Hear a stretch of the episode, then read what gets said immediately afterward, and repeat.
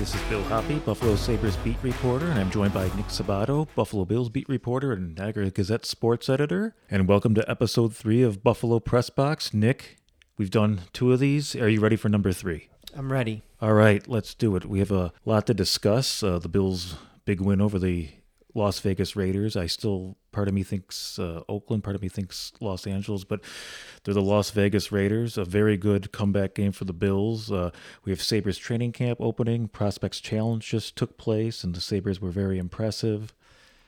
And in the in the days leading up to the the Vegas game, there was a lot of criticism of Josh Allen, maybe the most he's ever endured uh, in his whatever five six years here and, and I mean a lot of it. I mean, I think it stems from just just he set the bar so high that any sort of off game, even if he was a little better in that Jets game, would it was going to get a lot of criticism. But I mean, he he wasn't good in the Jets game, and people went nuts. And uh, he responded with a terrific game. Just what are your thoughts on just the criticism he endured and his response?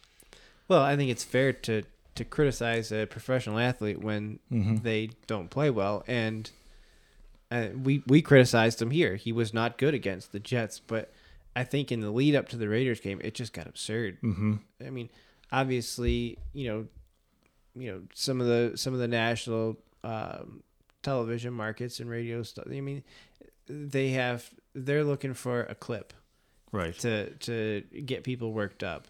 Um, they're looking to create content.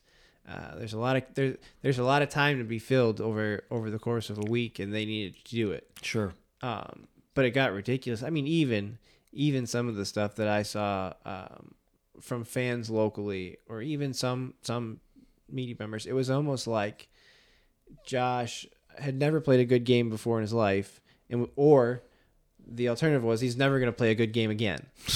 um, it, it just got nutty um, yeah, he played a bad game, and it was something that's come up frequently recently over the last couple of years, where he's thrown interceptions. He's thrown more interceptions than anybody since the start of 2021. Mm-hmm. Um, but he's also, you know, nobody nobody cares when he throws two interceptions when he wins. Um, he did that several times last year. Did that the year before. Um, they just lost, and those three interceptions, I think there was there's no well, it was the offensive line's fault. There was a receiver ran the wrong route. Those were all on him, um, and I think that magnified it. But I think there's we lose some perspective talking sports nowadays, where it's just of course we do. It, it, it's you're either you're either terrible or you're or you're great with no in between, and if if someone takes an, an opinion contrary to you, it's let's fight to the death. And that's exhausting. It is exhausting. So, what I mean, he had a terrific day against the Raiders. Just what did you what what looked different to him to, uh, from him to you? Just I mean, obviously he didn't force those bad those bad throws, but what just what looked different in your opinion? Well, I think that was that was the difference. Um, that was entirely the difference. Um, he did a lot of what he did against the Raiders in Week One. The difference was he tried to force the ball three different times and got burned three different times. Um, but he didn't take those risks against the Raiders. I think he threw um, one pass over over 20 yards and got a, a, a defensive pass interference call out of it. Um, I take that back. He had a 40 yard completion to Gabe Davis. Half of it was after the catch, but mm-hmm. I mean that's that's an efficient day. He from the very from the very start, he decided that he was going to take whatever the Raiders gave him, and he wasn't going to force it, and he didn't. I mean that that was the difference, and you still saw some of the dynamic things that he was able to do. Uh, some sometimes it was a little more subtle, whether it was just extending a play with his legs, like that Gabe Davis play where he kind of rolled out and flipped a pass on the run, um, or the the touchdown pass to Shakir where he kind of bounced around some traffic in the pocket and threw off his back foot and hit Shakir with a with a bullet. That was a terrific throw, by the way. Yes, yes, and and um, same with the Gabe Davis uh, touchdown. I mean, it was a dangerous throw. It was fourth down. I mean, you got to throw it up, I guess, but he made that play happen, and so you- so you got the best of both worlds. You got he didn't throw for a lot of yards. I think he only threw for like two seventy four, but he had a high completion percentage, and he didn't turn the ball over. And that's that's what they need him to do. Now, Ken Dorsey's play calling at times it's come under criticism. Uh, what did you make of it on Sunday? I mean, they, they mixed in their run. There was a good selection. They featured a few different backs. It was it was they really spread the ball around. I think Ken Dorsey at times gets a bad gets a bad reputation. Um, that's kind of how these things work. Like it's you're you're great when you're when you're when you're winning, and you're terrible when you're not. Um, I think now that Brian Daboll has been gone for over a year, uh, it's been easy for to forget that there were people who were calling for his head a lot. I mean, there were there was a lot of criticism of Brian Daboll, and it's not like the Bills, um, you know, didn't struggle, especially in his last year. They had some struggles in 2021. Like Josh threw double digit interceptions, so not everybody's perfect. Um, I think the one the one play that people really got after, and it was, I mean, it's, it's nitpicking after a day like like like Sunday, but was the the first fourth down um, play on the goal line where the Bills were stopped. And there's a lot of people who said that that um, he got too cute there, but that was a play that they had practiced a lot, um, especially even at St. John Fisher. You know, anytime they did goal line, they practiced that play. And the play was supposed to go to Deonte Harty, and he slips.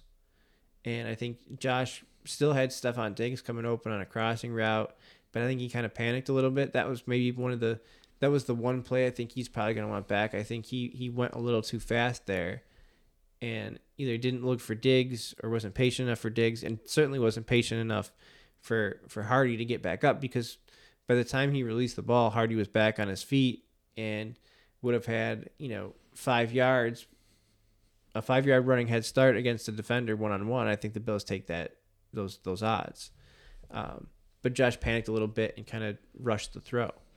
Now, if the Bills, if D, if Harty doesn't slip, and Allen hits him and he scores a touchdown, everybody's talking about what a genius he is. Mm-hmm. What a genius Dorsey is. It's all it's all perspective. Like when you really break it down, there's really not. There are no there are no geniuses. There's no there, there's really no superiority in the NFL when it comes to this kind of stuff. It's just it's about the players you have and it's about executing those plays. I mean, sure there there are some coordinators better than others, but it's not like you know like Mike McDaniel with the Dolphins isn't a step ahead of everyone else, or Kyle Shanahan or whoever. Like it's it's all about the players. I hear you on that, and I mean the personnel he has to work with is is very unique. Uh, what have you made so far of the Bills' new receiving corps through these first two weeks? Uh, they've targeted Harty quite a bit. Um, we haven't seen a lot of Sherfield, but I mean they did spread the ball around a bit on on Sunday. What what do you make of just uh, how they've been targeting guys? Well, I think the the one of the criticisms in week one was that it was a pretty Diggs heavy approach. Mm-hmm. I don't know if that was. Um, I can't imagine that was the game plan. I mean, when you have a guy like Diggs, you're going to get him the ball. He's one of the five, six best receivers in the game. Um, but it was much more balanced this week. I think they hit nine different receivers. Um, they're starting to get the tight ends involved a little bit more. Uh, Kincaid is is playing. Um, I think three quarters of the snaps. Um, I'd like to see him him involved a little bit more. They've kind of we we haven't seen him a whole lot over the middle. It's been a lot of stuff in the flats and dump offs and you know little motions to to or bootlegs and things like that to to get him in the flats. But I'd like to see some stuff from him over the middle and kind of kind of work the middle of the field a little bit with that. But um, I, I think they're still they're still coming along. I think uh, they need to get Gabe Davis involved. I think you have one catch in the first the first game comes back and leads the team in receiving Sunday, I think that was a good step because a, a player as talented as him just we can't have one catch. That that's you're not going to win that way Right. very often. Um, but they've got a lot of weapons to use, and I can't. They're not going to be able to run the ball like they did on Sunday every week. It's just not going to happen. At some point, Josh is going to have to really, really carry them. And obviously, he's capable of doing that. But in doing so, it can't just be Diggs, or it just can't be Diggs and Davis. Is they need they need to get Kincaid involved. They need to get Knox involved, um, or Sherfield or Harty. I mean, they don't have to get all four of those guys involved, but they need a mix of them. Um, otherwise, it's going to be you know tough sledding. It's easy to it's easy to take away two guys or one guy. You can't take away four or five guys. So I think that's just going to be the evolution of the offense going forward. As far as Dave, Gabe Davis goes, I mean, he had the fast start to his career. We remember the game, the playoff game in Kansas City, where he was just dynamic. Uh, I don't think he had as good a year as people expected last year. What, what, kind of stage has he reached of his in his career? He's a young veteran. There's a lot of expectations, and I, I don't know if he he's hit all of them really. Well, he was superb during training camp. Um, Davis has been a down the field threat for most of his career. Even last year, I think he averaged the the highest yards per catch of his career. Um, he was used more than ever, and his yards per catch were still the highest of his career but that's not a recipe to be a consistent part of the offense. And at times he wasn't. Um, I think he needs some of those short throws, some of the stuff that Diggs gets, those those quick outs or the uh, a quick a quick throw around the line of scrimmage to let him run after the catch. I think he can do all that stuff, um, but they have to get him involved in doing it um, to find out. And and maybe if if they don't, maybe they they don't think he can do that stuff. But uh, he certainly looked the part during training camp, and when he got his opportunities against the Raiders, he he very much looked like a guy who maybe could be a number one in the league somewhere. Wow, strong words, Nick. Well, I mean, that was the, that was the talk during training camp. That's what Diggs said he'd be a number one receiver elsewhere. Davis feels like he can be a number one receiver elsewhere. I don't think we've seen it on the field quite yet, but the talent is there. I think. I remember Peerless Price kind of thought that, and he went to Atlanta, and then and then he came back to Buffalo. So he did, he did. Sometimes it just doesn't work out that way. Well, it helps when you have Eric Moulds on the other side, and I'm sure it helps Gabe Davis to have Stefon Diggs too. Uh, you mentioned you know spreading the ball around, running. Uh, they got uh, James Cook over 100 yards for the first time in his career. Uh, Latavius Murray got some action. Damien Harris. I mean, Cook's going to be the guy, but I, I think the Bills kind of show that they can do a running back by committee or, or work guys in, whatever you want to call it. What, uh, what was your what were your thoughts on just how they they made sure each of their backs got the ball? Yeah, I think that was a product of um, running so many plays. I mean, they they dominated the time of possession mm-hmm. more than two to one. Um, so it wasn't feasible for James Cook to play all those plays, and he didn't. He didn't play the same percentage as he did against the Jets. Um, and I like what I've seen from Latavius Murray, and it's a guy I didn't think when when we thought Nyheim Hines was going to be part of this team and part of the offense. Um, I didn't think he was going to make the team. Uh, he's a late ad. He's a little on the older side. Um, he's kind of one dimensional in what he can do, but he does what he what he can what he can do very well. Um, and I think that's been a big part of the offense so far. And I think it's a really good change of pace. He's so big, and when he gets downhill, he he really he really goes. I mean, there, hmm. there's no there's no stutter stepping. There's no uh, indecisiveness. I mean, he's when he gets the ball, there's going to be one cut and he's going to go downhill. maybe it's going to be for no gain. Maybe he gets dropped for a loss or whatever. But it's not going to be because he's dancing around or was waiting, you know, to decide where the hole was. He's going to hit the hole and make you tackle him. And I think that's something the offense kind of needs. And you can, in my opinion, I mean, you can see why he's been in demand and why he's lasted so long. I mean, he's been on whatever six teams. He's he's 33, I think. I mean, you don't see a lot of running backs last until 33, but especially can, that big. Yes, uh, you you can see why he's been such an asset. I mean, he for him to come in and and, and spell uh, James Cook and get those carries. He scored a touchdown. I mean, it, it was it was a nice effort for him. And you're right, he was a guy that in the beginning when they signed him, you're like, oh, is this guy going to even make the team? He's 33 years old and they already have three backs that they like. But you're right, he's he's found a spot, and I think he does offer them that change of pace. But I think James Cook is he's their guy. I Yeah, think for he's sure. the Bills have shown over the last few years under McDermott that when maybe they'll rotate a little bit in the first half or maybe early in the second half or whatever. But when they a close game down the stretch, they they tend to, to, to lean on one guy more often than not. And I think what we saw from Cook uh, against the Raiders says that he's that guy. Um, not just his ability to run the ball, but he can he can catch the ball out of the backfield and and and and be another dynamic weapon there. I think I think they they are really high on him. I, I mean, obviously because he's a starter, but I think they they really like what he brings to the offense and they want to feature him. I can't get used to him wearing number four. I can't. I can't. Something in my head with my my eyes, it just doesn't register a running back wearing number four. Like, what do you think about these guys wearing single digits? I mean, they do in college. Yeah, I mean, it's it's it's weird, I guess, uh, at first for for some of these guys, but you see them in college wearing those numbers, so This is the NFL, though. Uh, I don't know. I just I, I, I can't. My my eyes. It doesn't register right. There's something about number four, a running back wearing a single digit, that I can't can't get used to. no, it's I guess. I guess they, they have to they have to, to loosen up on some of the rules so they can tighten the other ones. Sure. Since they got they got to be able to, to find people for socks. So I, I don't I don't get that either, but whatever. We'll have that conversation another day. Uh, so the run defense, after giving up that big run against the Jets, they really, I mean, they, they came back with a, about as strong as effort as you'll ever see against Josh Jacobs, one of the league's truly elite backs. Uh, negative two yards on nine carries. Just what went into the Bills containing him all afternoon.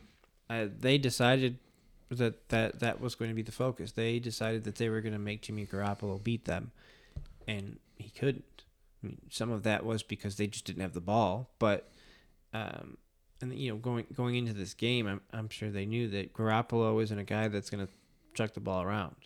I think in in his entire career, he has nine games or something like that with with um, more than two touchdown passes.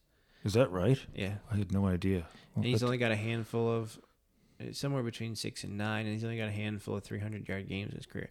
So, so Jimmy Garoppolo, uh, when he's asked to to throw the ball all over the field and, and win a game for your team, doesn't happen very often, and I'm sure the Bills knew that. Um, and, and and I think they were also a little bit they were a little bit salty from the previous week. I mean, the run defense was was good against the Jets. It was just two plays, and those two plays were significant. Mhm. And that's kind of been their mo at times recently. Is is we're gonna stuff the run pretty much all game, but then we're gonna give a big run, and it's gonna it's gonna kill us. Um, when I say us, I mean the Bills. I have no stake in this Mhm. but but that's that's kind of what's what's happened um and and sunday i mean they really they really committed to it i mean they would bring they brought a safety into the box um, which a lot of times they do not like to do they they want they want to play that two high safeties and make teams beat them underneath and it's hard to do that when you when you drop a, a safety in the box but they did and they committed everything to stopping to stopping Josh Jacobs, and they did. They held him negative two yards. Um, but that's the kind of team they can be. I mean, they've had 13, 13 plays that, that have been either stopped for a loss or no gain this year, running the ball already. Um, they have a chance to be really, really good against the run. They've got some some really good pieces there. Greg Greg Rousseau, I think, is on the verge of being really, really good. Um, especially against the run. He really sets the edge well, and guys just don't get outside of him. Um, Ed Oliver made some big plays. Obviously, the first play of the game comes to mind where he, Josh Jacobs got the ball and Ed Oliver was waiting for him. Mhm. Um, you know, uh, Leonard Floyd has been a, a big addition. AJ Epenesa made some plays. Um, you know, the question is always going to be in the run game is if a team starts pulling people, or you know they start pulling guards, or or, or you know they get downhill, the Bills are going to be in trouble because their linebackers just aren't very good or very big. Sorry. Um, obviously, Matt Milano is very very good. And, Yes, he is. And Terrell Bernard had had a had a good game, um, but they're both small, and it's tough when a 300 pound guy comes barreling down on you. Matt Milano isn't going to take that guy on. That's not his game. That's not that's not what he does. Some of it might be just his natural instincts are to skirt that block and get around that block. Whereas you know, uh, I think the guy that they want, like Terrell Ed, Tr- Tremaine Edmunds last year, was very good at filling the hole and taking on that guard and allowing Milano to kind of shoot behind him and make those tackles. Um, we'll see if that's if that's what what Bernard can be. That's what they need him to be. But that's where they've struggled some is when when offensive linemen get to those linebackers. It, it's a it's a pretty big mismatch. So if the defensive line can eat up those blocks and let those guys kind of run around, they're going to have a pretty good year stopping the run. What have you seen from the the corners so far through two games? That was a, obviously a position that was uh, under a lot of under the microscope, I guess, maybe during training camp. Just what have you seen from that position? But I mean, Christian Benford won the job. He won the job. I mean, that was there was no apparently to to the Bills there was no there there was a clear cut winner of that competition because mm-hmm. he's played every meaningful snap so far. There hasn't been a rotation. We haven't seen Dane Jackson um, in significant time yet.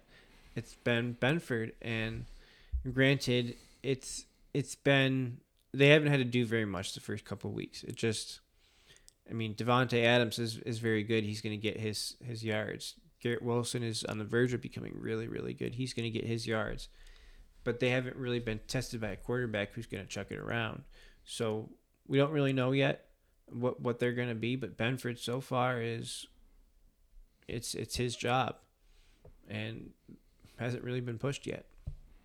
On the subject of defensive backs, Damar Hamlin was inactive again this past week. Do you have any inkling when they might dress him for a game?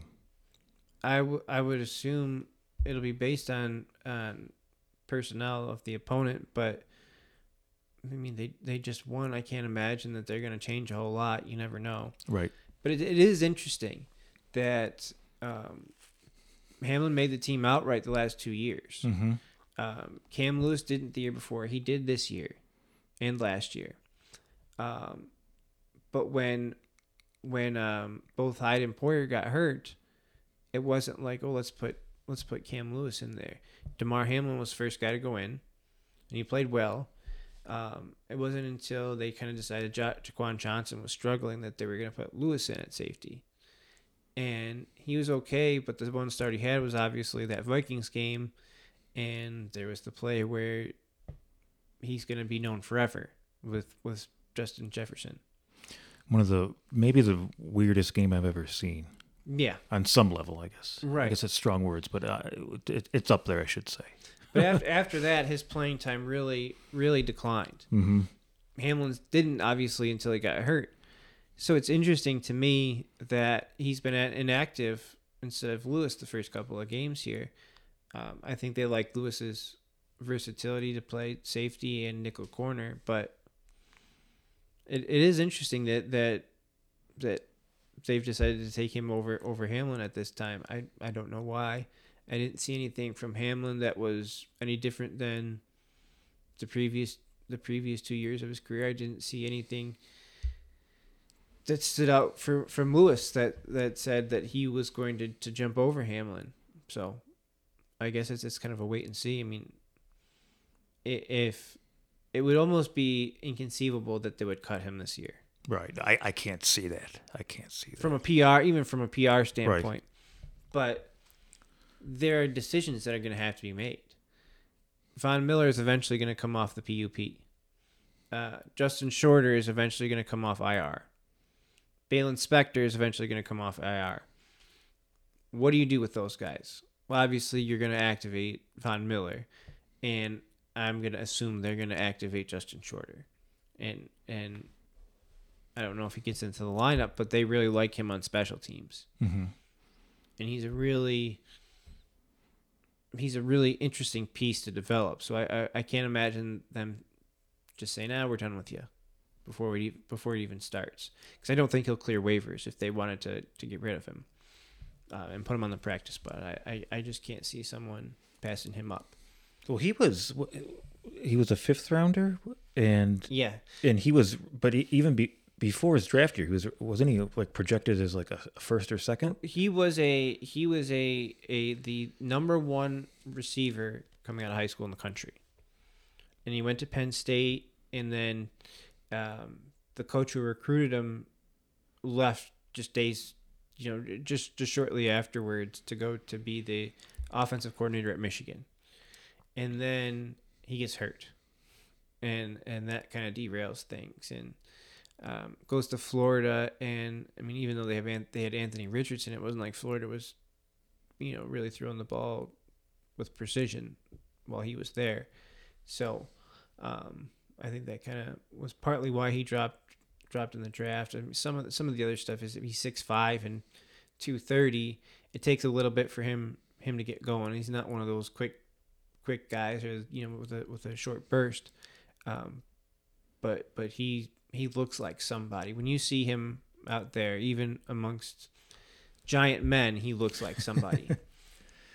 Six so, five two thirty. That's so I can't I can't imagine they're going to cut bait with him.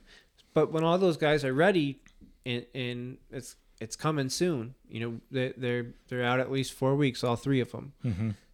They got to make room on the roster. So who's who's going to go? They're going to have to make at least two three moves. Something to keep in mind. Yeah, I, I, I can't think of someone they would let go off the top of my head. There's no one that screams out to me. But all right, so Commanders this week. Just what are your thoughts on this game? The Commanders are two and zero. Oh. I mean, obviously, I, I don't know if they were thought to be a, a big contender this year, but they're off to a a, a nice start.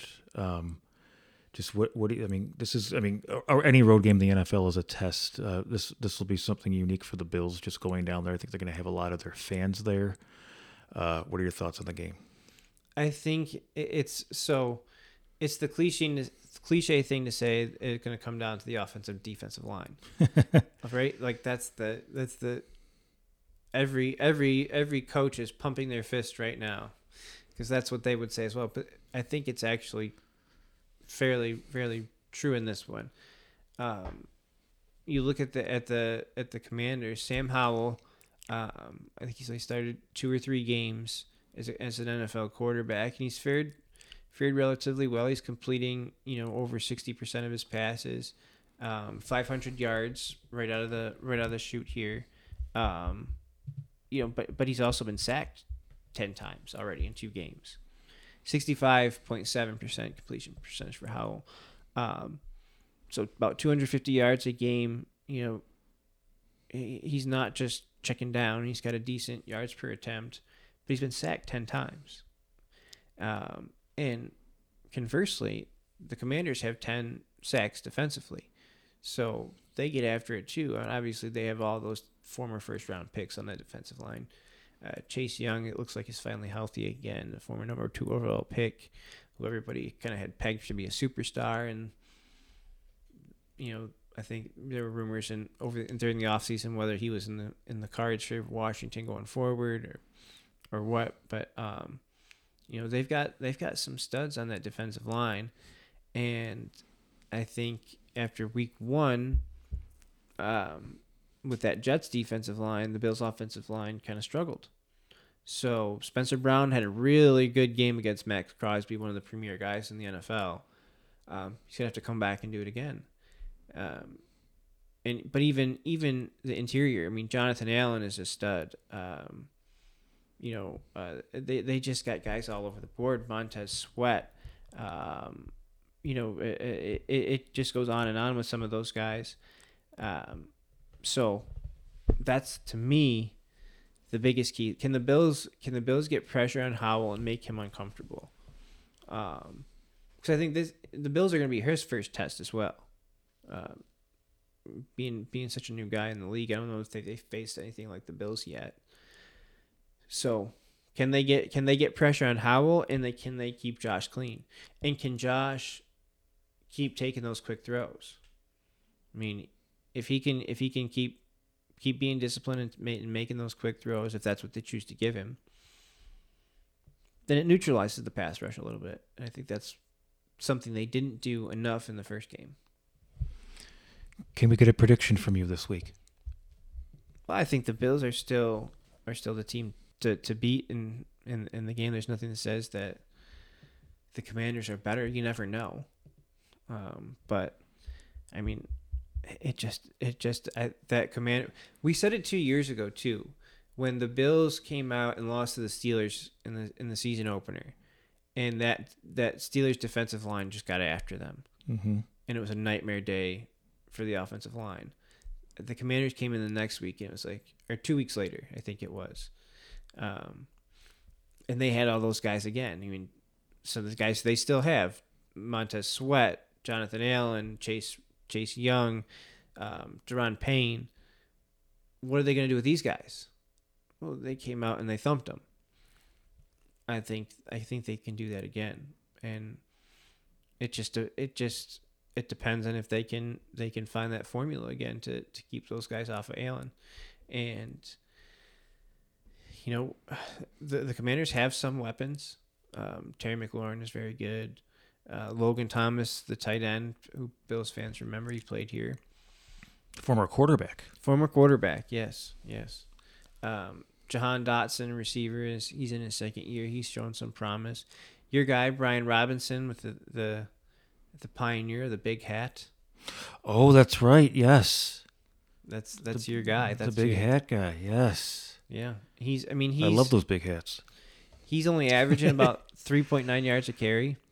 I don't know if he's earned the big hat yet so far this year, um, but he's by far their their top running back. I mean, I don't think they.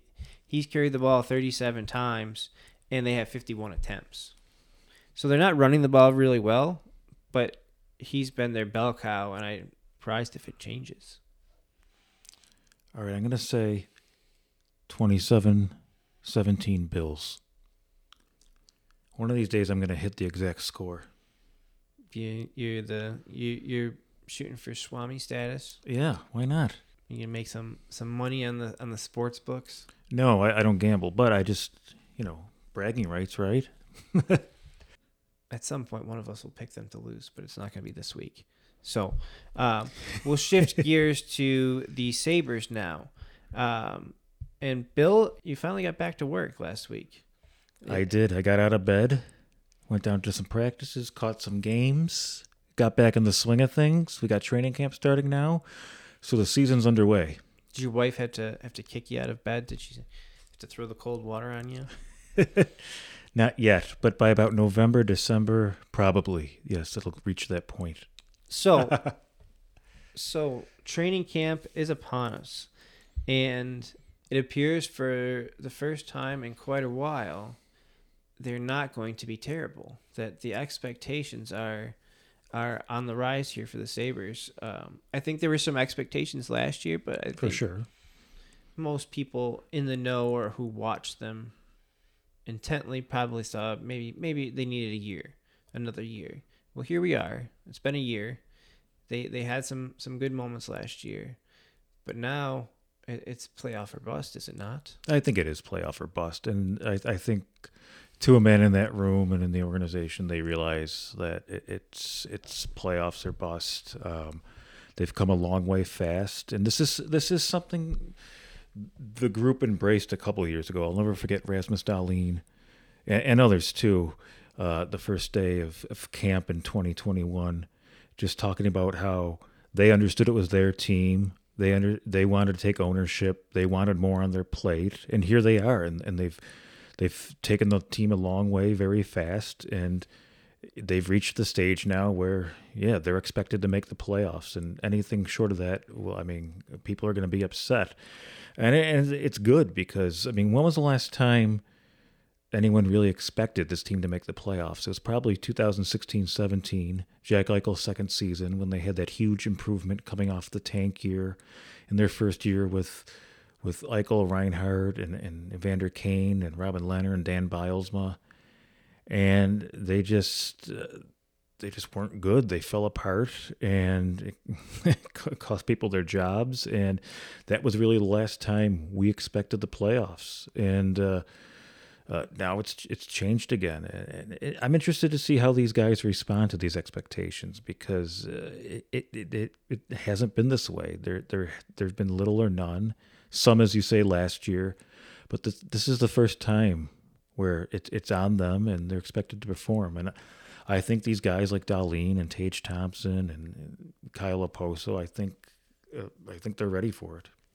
What's what's the difference between this group of guys rather than the, the previous the previous you know the the Eichel years there where where they had some expectations and didn't meet them. Obviously, I think they have they have deeper amount of talent looking back. Yeah, number one for sure. I, I, I don't think I think the the key there was the on on paper part. I think what was on paper probably wasn't as good as as what they were able to put out on the ice.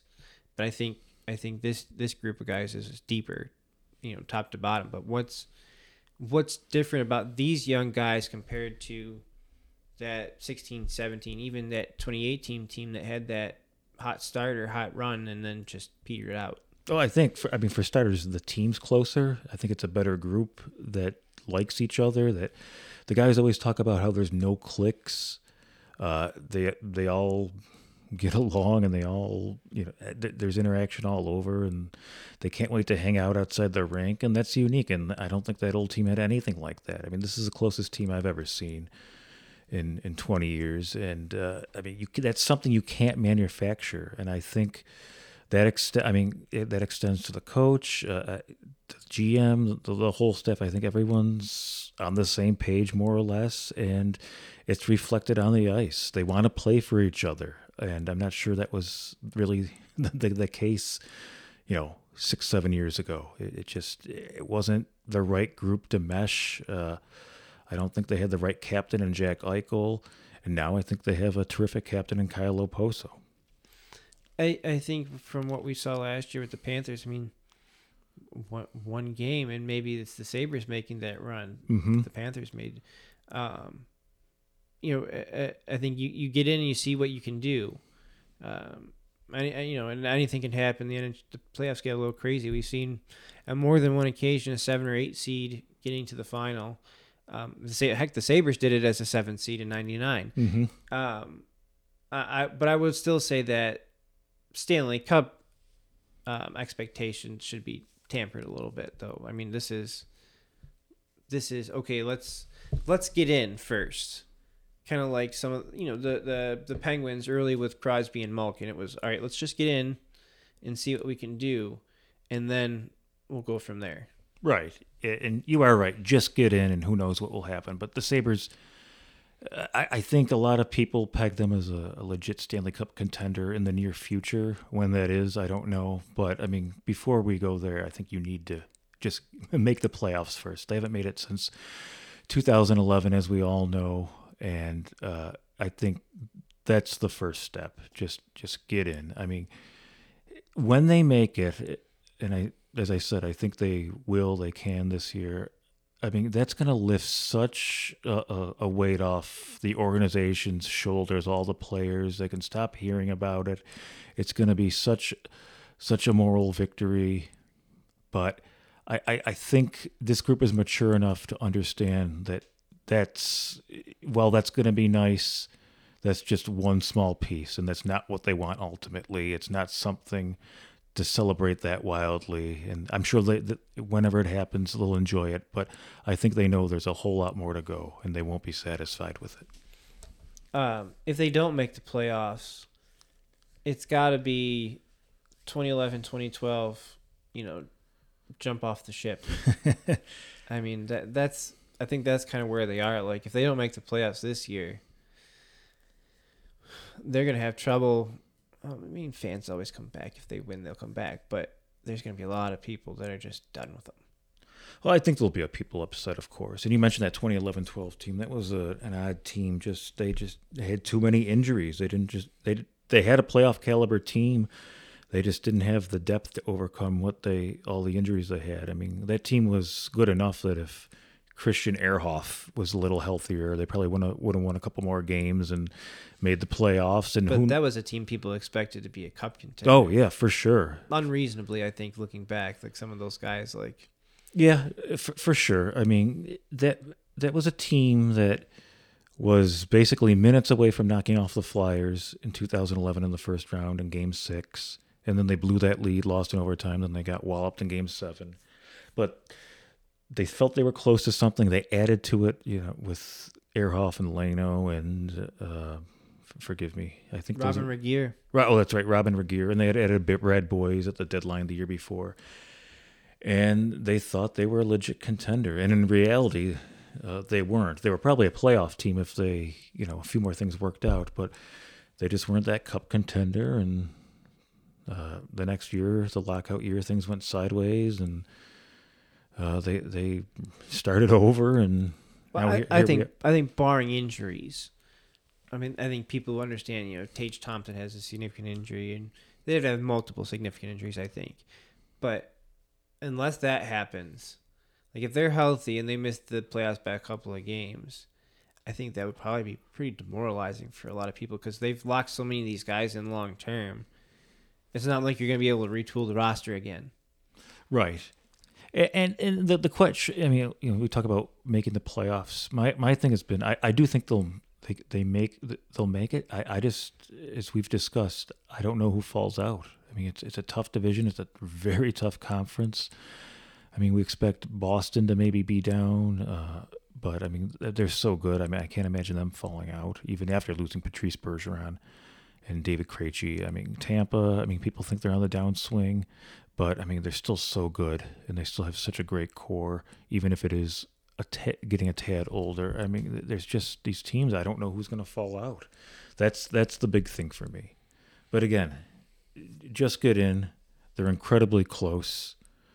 Uh, this is a team. I think if they if they get solid goaltending, if they can play a, a little bit more mature style and lock down a little bit more key times, I, I think they can definitely do it.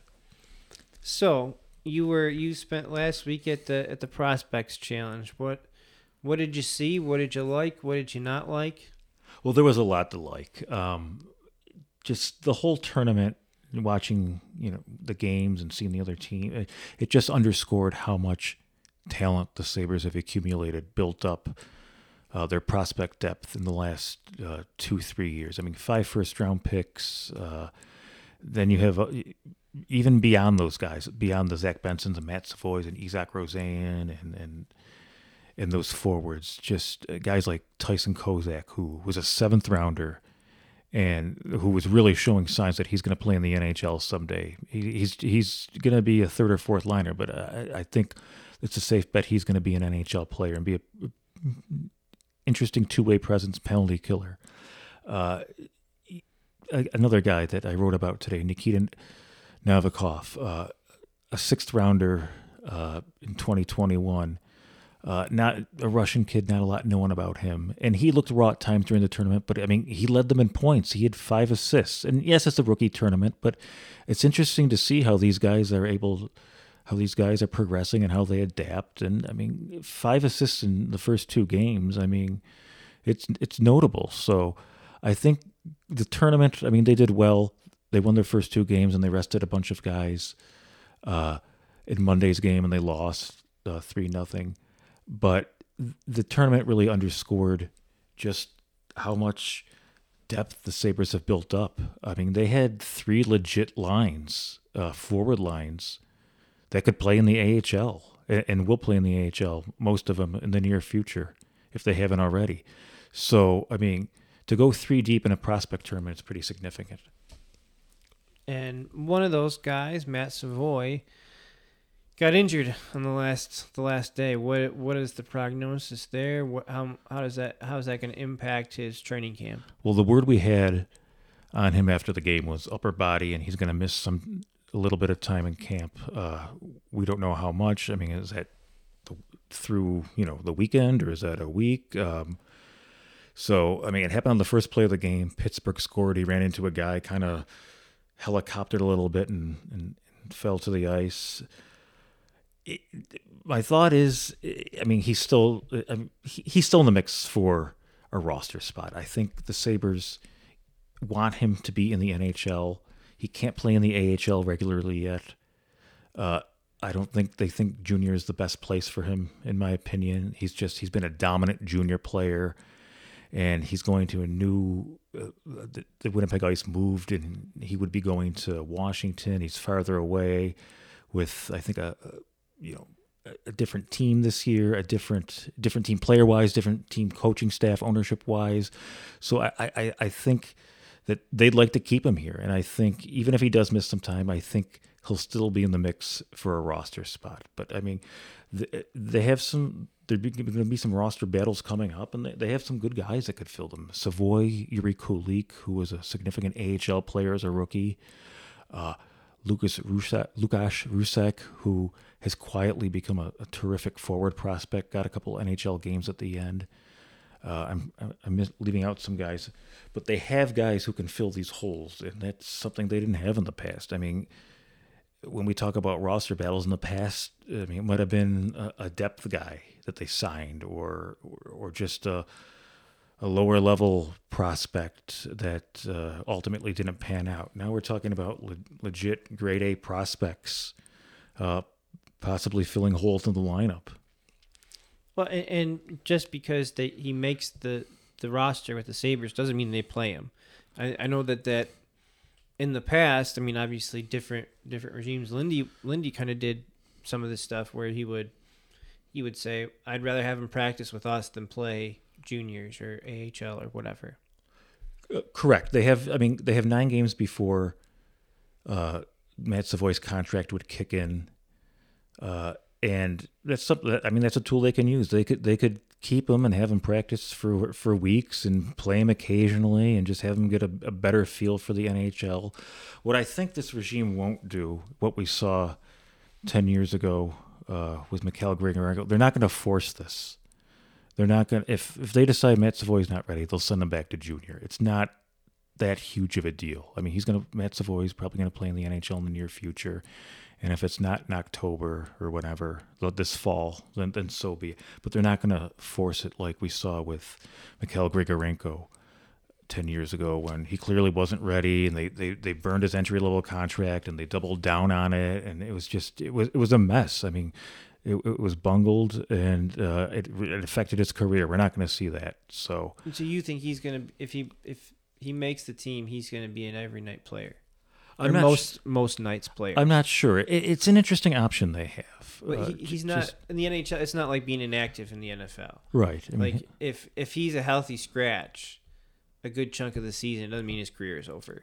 Or correct. They, they think he's not any good. It's just a matter. Correct. And he, he's he's 19, and maybe they maybe they want to keep him around and award him a game or something like that. Then send him back. I mean, I don't know how this is going to play out, but uh, they have that, that, that nine games before the contract kicks in. It's an interesting situation. Um, it's something they can utilize. Uh, a lot of teams don't. The Sabres really haven't done that that much in, in recent past. They've done it. They've they've done it. Did they do it with Myers? Uh, or they they decided they were everybody thought, oh, he we're gonna have him for nine games, and then he ended up well, being too good. Right, Tyler Myers was so good they uh, they just they said, "Hey, you got to stay." I mean, he was one of the league's def- best defensemen as a rookie. I can't recall a time when they've sent somebody back. They sent, I think they've they've had the option several times. In, they, in 2014, Sam Reinhart used up his allotment of games, and they sent him back. Yeah. Okay. And he he wasn't ready for the NHL then. The Sabres were in a totally different state. I don't think that was necessarily bad. They kept him, but I don't think it was good for him to be around that environment the way it was that year in 2014 15. But um, I think Matt Savoie is further along uh, at, at, this stage of his career than Sam Reinhart was then.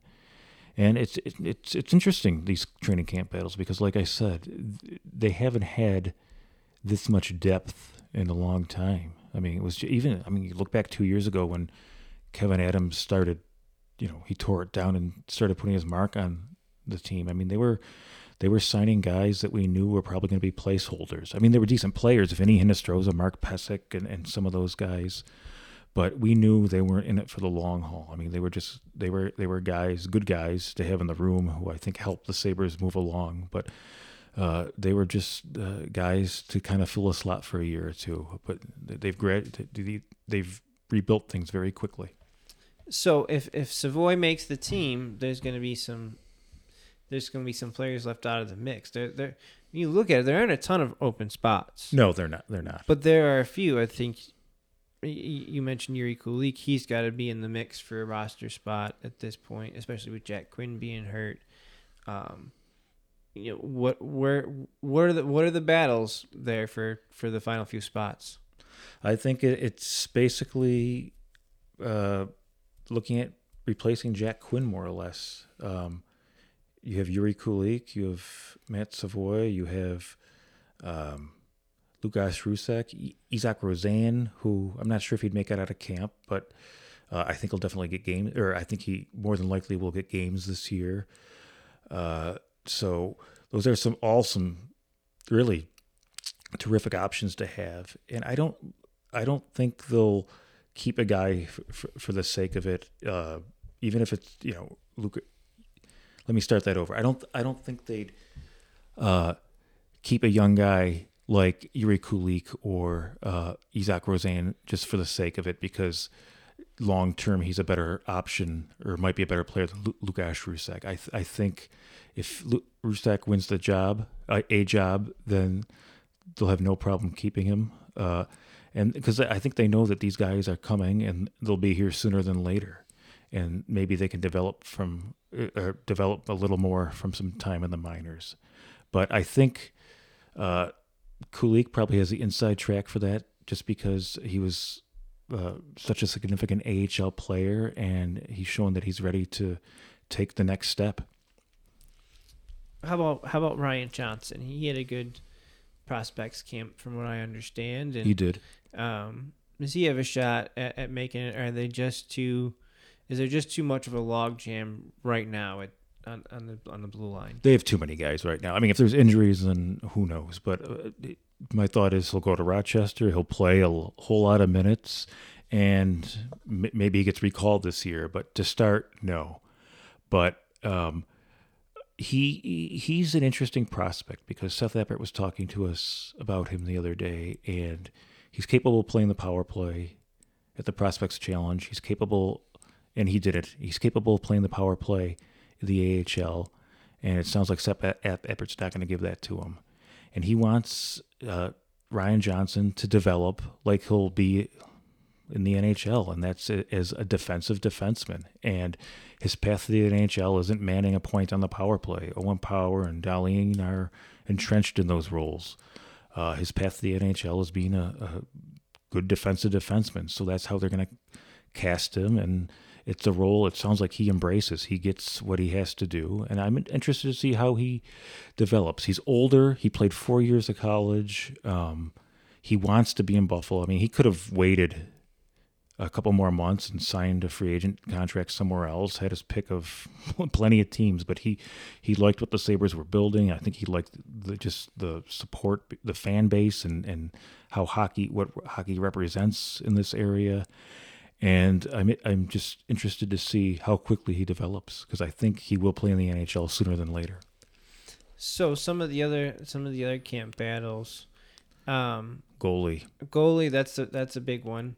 Um, I, I would also they got to find a second a second line, um, consistent second line.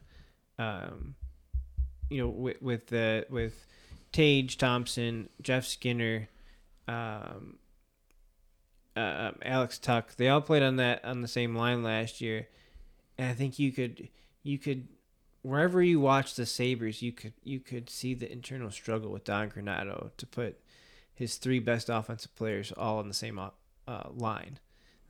That doesn't happen very often in hockey, but they're so good together. It's hard to take them away. They've got to find that that second line more consistently, and I obviously Dylan Cozens is part of that, but he needs some help as well. Who who steps up with him this year?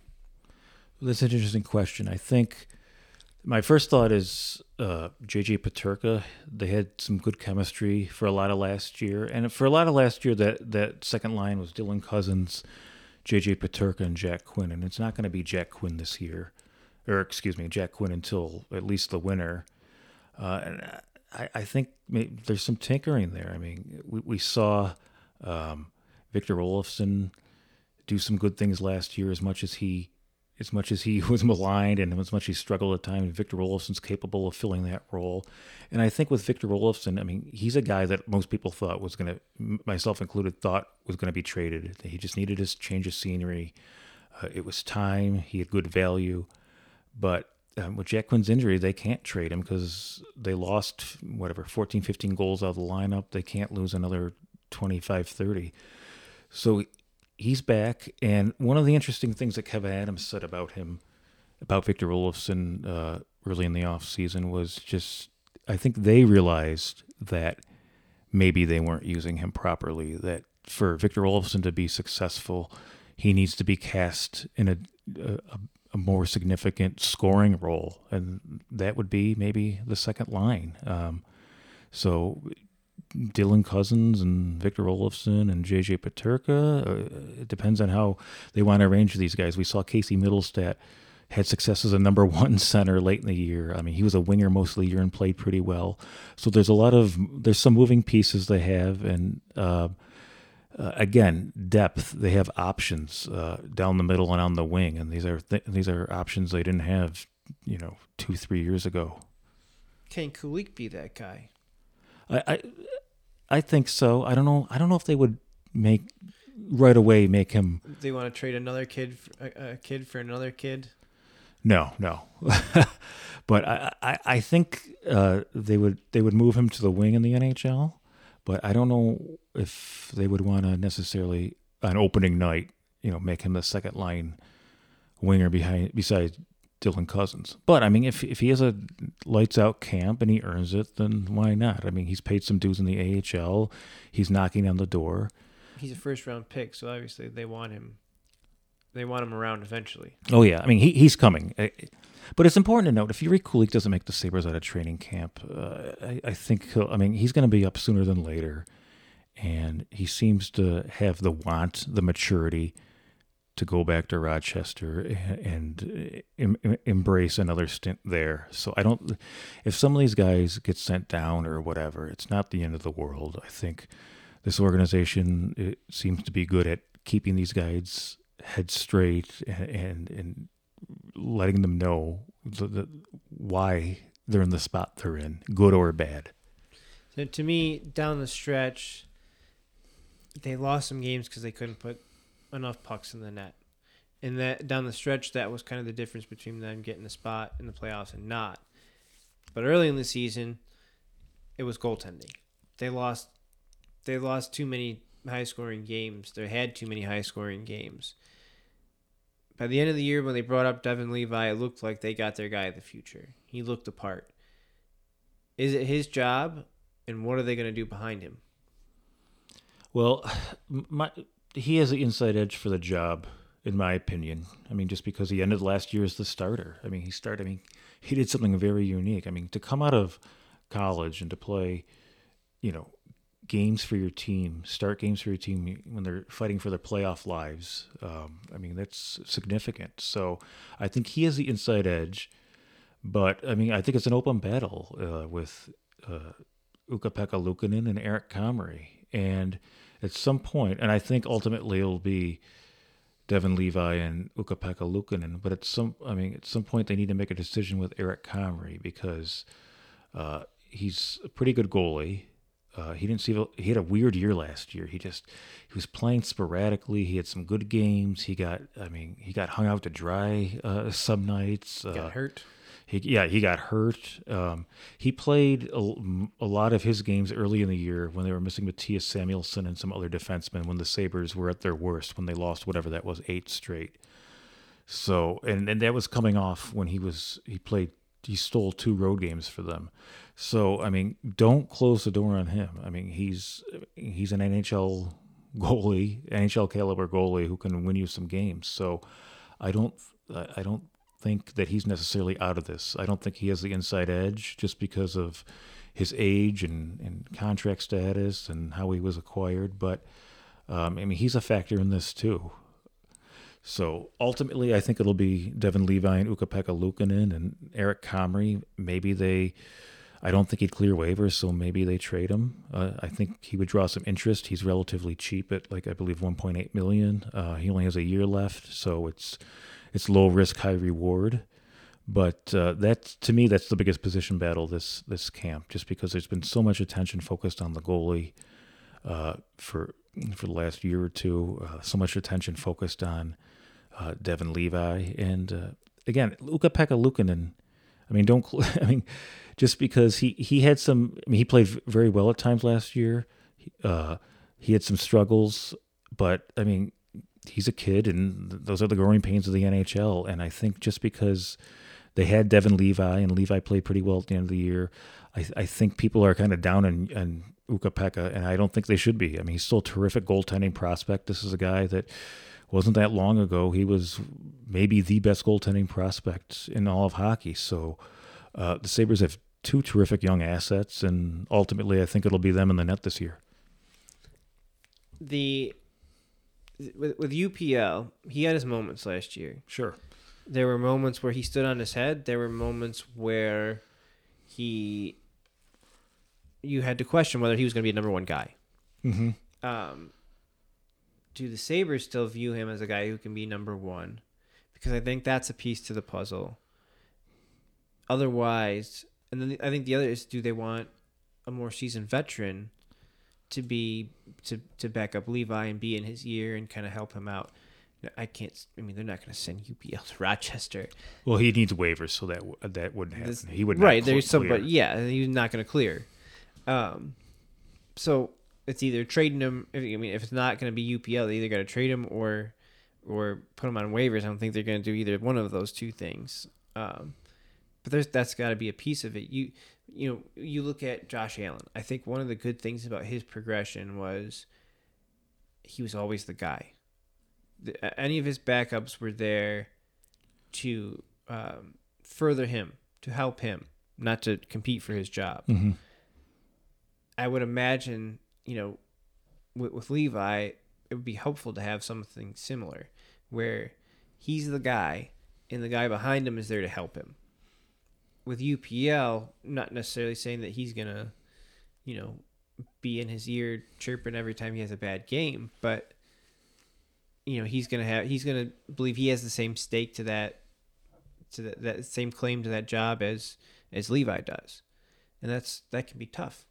You're right. It is unique to have two uh, goalies in their whatever 22, 23, 24 as your tandem potentially without a veteran there or even a guy with just a few years of experience. But I, I think it's a unique situation that Devon Levi is he's he's such a different kind of goalie. He's uh, his his work ethic, his focus. He's such a self starter. I think that if there's a goalie who can develop without uh, the aid of a veteran, it would be him because he's just he's he's so he's so different in his preparation and he's so dogged in his pursuit of being an NHL number one goalie. Now that said, I mean they have Dustin Tokarski, who who's back in the organization. I mean at some point this year he might play NHL games. He'll probably start in Rochester. Uh, Levi had some time around Craig Anderson, which I'm sure helped, but I I still think that um, they're comfortable going with two guys, and, and they do potentially view Luukkonen as maybe a, as a number one. Uh, but the, the important thing to remember is that Luukkonen was drafted by Jason Botterill, and Levi was acquired by Kevyn Adams. I mean, Levi's Kevyn Adams' guy, so to speak. So that goes a long way too. So I, I think it's going to be Levi and UPL Mhm. also. I, that just both on the ice and and contractually just makes the most sense. Where how what do you see the split in in terms games? Is it closer to 50-50? Is it 70-30, 80-20? How do you see it? That's a good question. I, I my thought would be maybe they split early on until someone grabs it, or maybe Levi's the starter, but they, they make it a point to get you know make sure UPL gets more than that one game a week. That it's more 60-40, that type of thing. I mean, as much as Levi played uh, toward the end of the year, and as as much as he played in college, which is a totally different schedule, um, I, I I can't imagine him playing 68 games this year. I mean, goalies just it's so this the position is so tough physically and mentally. Just the grind of the season. It's so hard to play that many games this day and age, and I, I think uh, it's more realistic that he would play maybe 50 some and. Uh, whoever backs him up uh, gets regular action more than just you know the token game on a back to back. It could be a, a Ryan Miller, Marty Biron scenario from the early stages of 05, 06. I remember that Ryan Miller got hurt. Marty Biron went on a run. I mean, Marty Biron had ended up he didn't play any playoff games that year, but he was such a huge part of the, their success. I mean, he was the NHL's best backup. I mean, he was that was a unique situation. And he had the personality that when they went with Miller, mm-hmm. he wasn't. Uh, he wasn't. He wasn't uh, trying to trying to swipe the job by by by negative means. No, he, he understood his place and he, he knew he was a big part of it. And I actually wrote a story on that last year, Ryan Miller's emergence. And uh, Marty harbors no ill will. He, I think he had a lot of fun that season. I think he likes Ryan Miller a whole lot, and uh, that was, I mean, that year helped him become a starter in the NHL again with the Flyers. All right, Bill. We've we've we've talked a lot of Buffalo sports. Uh, anything you're looking forward to not not related to Buffalo sports this week? I'm looking forward to having dinner in a little bit. Um, Taco Bell. Taco Bell. That was lunch today. I'm not kidding. Um, Bill Bill Hoppe with uh, your your food tips for the week here. That's right. Uh, you know, you can spend uh, two or three bucks and get. Uh, How long did you wait in the drive-through? I went in, ordered on the kiosk, but uh, I was hungry. What you can have say? You have a five-star palate. I do. Taco Bell and uh, I don't know McDonald's. I guess. I'm trying to wean myself off of fast food. Um, keep the portions small and uh, go less. But uh, oh, I meant to ask you: Have you watched any USFL clips this week? I haven't. No. Oh well, are, are you going to? Probably watch, not. Watch some games, some Houston Gamblers games from the 84, 84, 85 when Jim Kelly threw for five thousand yards. I'm a big fan of, of watching old games. I have a lot of I have a lot of uh, saved uh, old college football games and old NFL games, but I haven't watched any USFL games. All right. Well, I think you'd enjoy them, so get on that. I have two old Sabres games saved in the DVR from the Remembering RJ stuff, but I haven't gotten around to watching them. Which one's the last game at the Aud? No, I watched that one. I watched that one on TV. I didn't get to watch as many of them as I had wanted to, but I'll survive. All right. Those are fun games. Yeah, there, there was those were I like the older games. I do too. All right, Nick. Well, it's been fun. We'll do it again next week. Thank you for joining us. Give us a review. Let us know what you think. Reach out to us. And thank you.